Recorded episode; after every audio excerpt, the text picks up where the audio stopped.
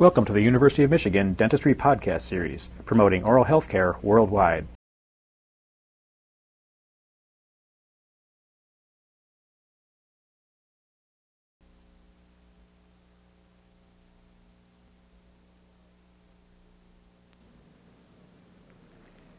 Beginning now the study of the abdominal wall musculature, we first will look at the external abdominal oblique.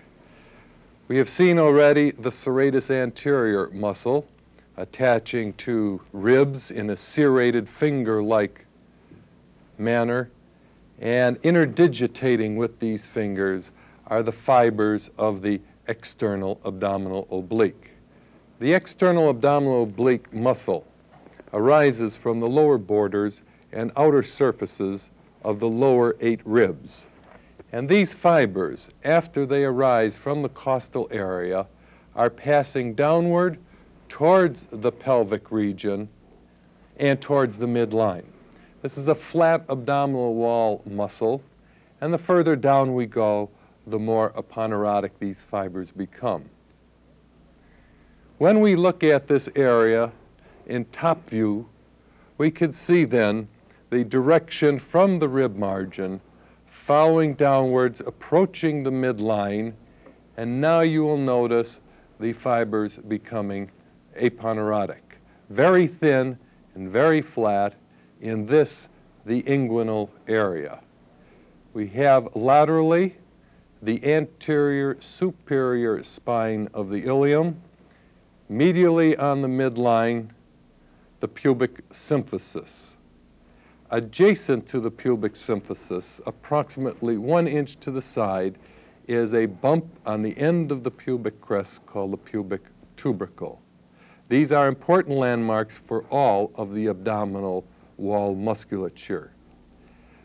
The external abdominal oblique muscle ends by inserting in a ligament that extends from this anterior superior spine to the pubic tubercle and part of it can be seen, and it is this light white line along here, the inguinal ligament. It closes off the lower abdominal wall uh, from the anterior portion of the thigh.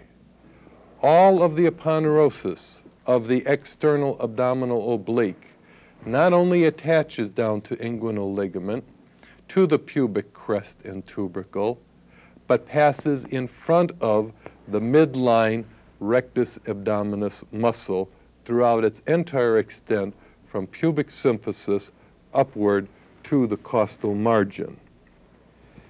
In this area, we will see the spermatic cord. The spermatic cord is an outpocketing through the abdominal wall.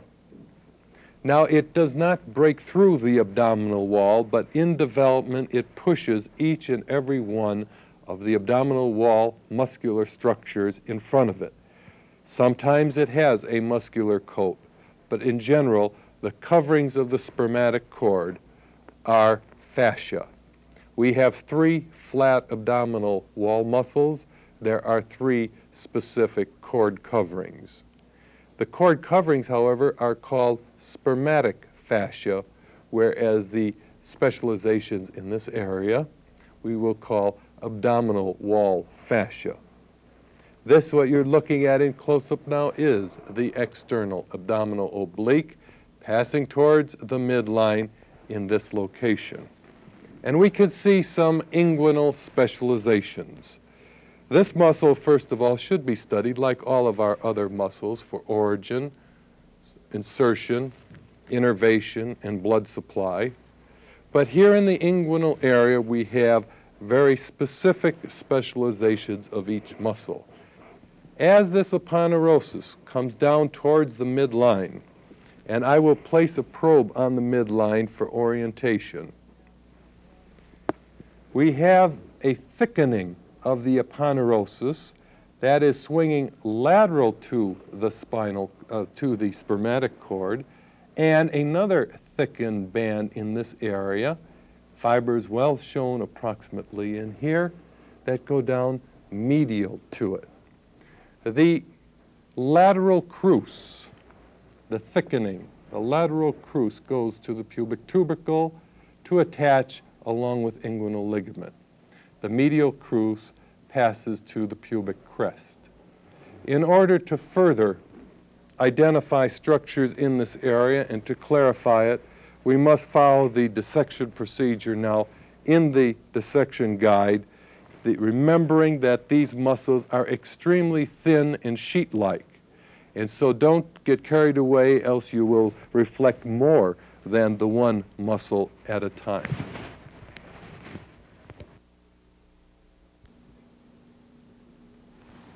Proceeding with the external abdominal oblique muscle, we reflect it from its origin and note the thinness of this flat abdominal wall muscle. Moving downward again into the aponeurosis of the external abdominal oblique and into the inguinal area, we can again review the anatomy that we just saw.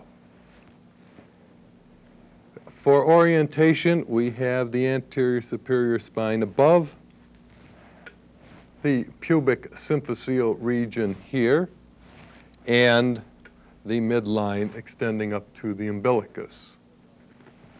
This midline structure is the linea alba, and it is formed by all of the aponeuroses of the flat abdominal wall muscles coming together along that line. Now, when we look at this area of the inguinal ligament and the lateral and the medial crura, I'm going to place the probe behind the aponeurosis. And I think we can now see the lateral crura, the lateral crus much better than before. The thickening called lateral crus and now swinging over to the other side of the spermatic cord, the medial crus bulging up towards you and seeing the, you can see the probe beneath it. There are some fibers that run between the lateral crus and the medial crus in this area just above this superficial inguinal ring. These are called intercrural fibers.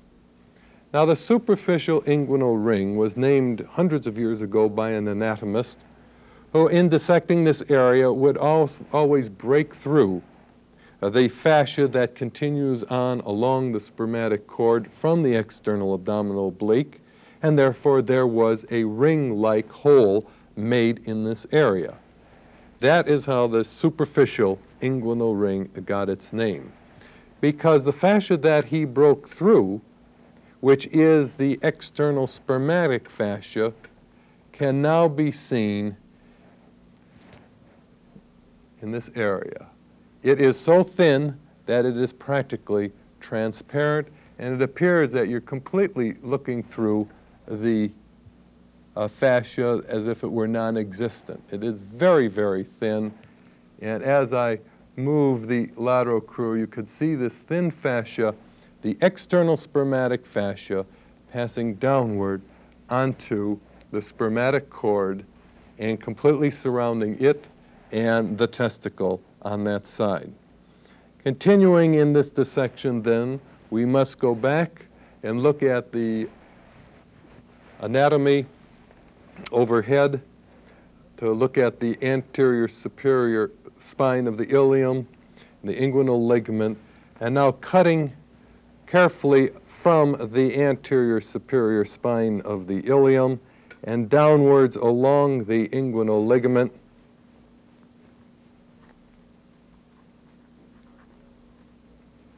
We are in the plane that separates the external from the internal abdominal oblique.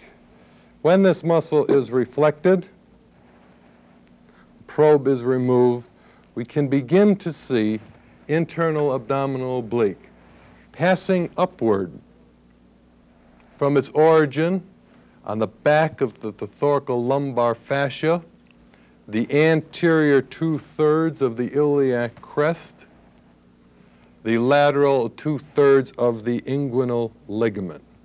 And these fibers are running, you see, directly opposite that of the external abdominal oblique fibers of external abdominal oblique were passing in this direction. These internal oblique fibers are passing beneath it. And they are passing upward towards the midline. And the aponeurosis of the internal abdominal oblique splits. Some of its fibers going in front of the rectus abdominis to join with the external abdominal oblique aponeurosis, and other fibers pass behind the rectus abdominis to join with the fascia of the transverse abdominis muscle. The section needs then to continue in this area of the inguinal ring. More clarification is required so that we now can look in detail to the internal abdominal oblique.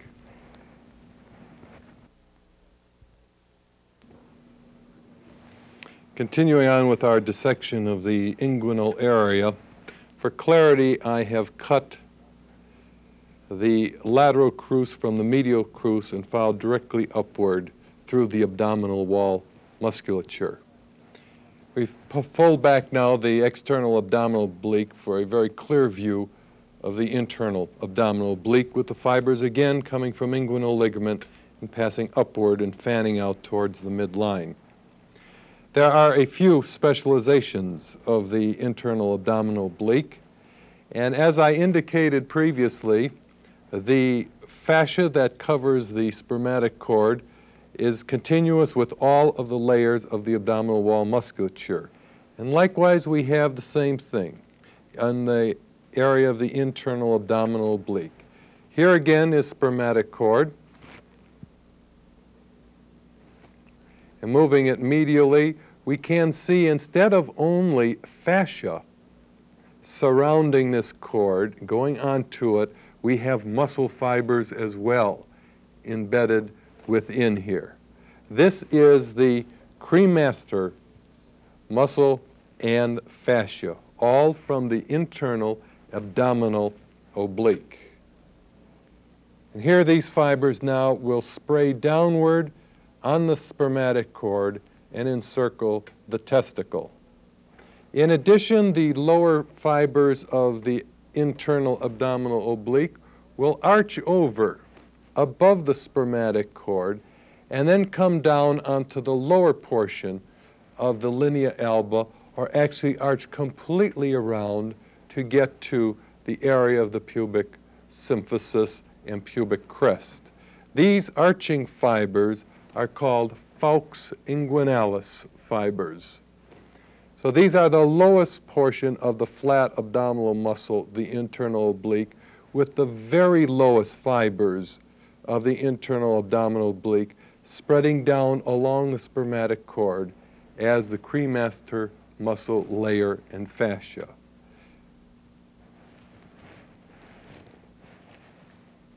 You've been listening to a presentation from the University of Michigan School of Dentistry, which is dedicated to supporting open learning and open educational resources. This recording is licensed under the Creative Commons. It may be reused and redistributed for nonprofit use. Please attribute materials to the University of Michigan School of Dentistry and redistribute under this same license. For more information on how this and other University of Michigan School of Dentistry recordings may be used, visit www.dent.umich.edu/license.